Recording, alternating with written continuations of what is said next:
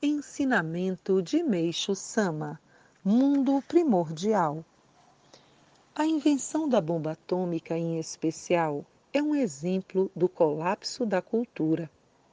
Por conseguinte, chegar a esse ponto significa que já atingimos o momento determinado pelos céus de haver uma grande mudança no desenvolvimento da cultura.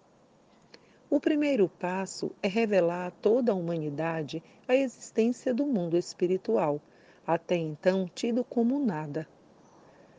Tratando-se, porém, de uma existência equivalente ao nada, logicamente isso não poderá ser feito pela ciência e seus métodos. Daí a razão da manifestação de uma grandiosa força jamais experimentada pela humanidade, isto é, o poder de Deus. Visto que há longo tempo o homem contemporâneo está preso à visão materialista, é muito difícil convencê-lo. Para tal, existem os milagres manifestados por um método único que temos em nossa religião.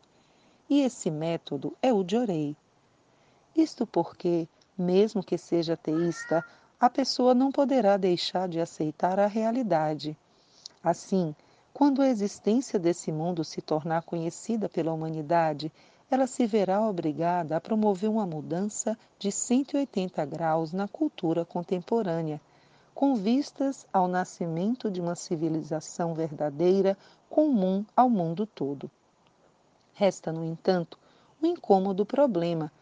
Como a cultura atual foi erigida ao longo de milhares de anos, não se sabe quanto mal foi praticado até agora. Obviamente, as más ações dão origem às impurezas do corpo espiritual, cujo grande acúmulo constituirá um obstáculo para a construção do novo mundo. É como se na construção de uma casa houvesse sujeira por todo lado, como pedaços de madeira, metais e outros, tornando-se indispensável uma limpeza.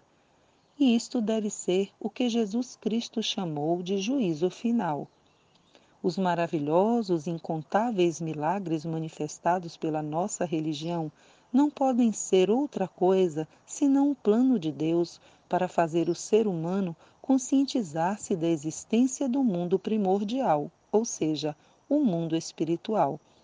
E Deus encarregou-me desta grandiosa missão. Em 4 de julho de 1951, Alicerce do Paraíso, volume 1.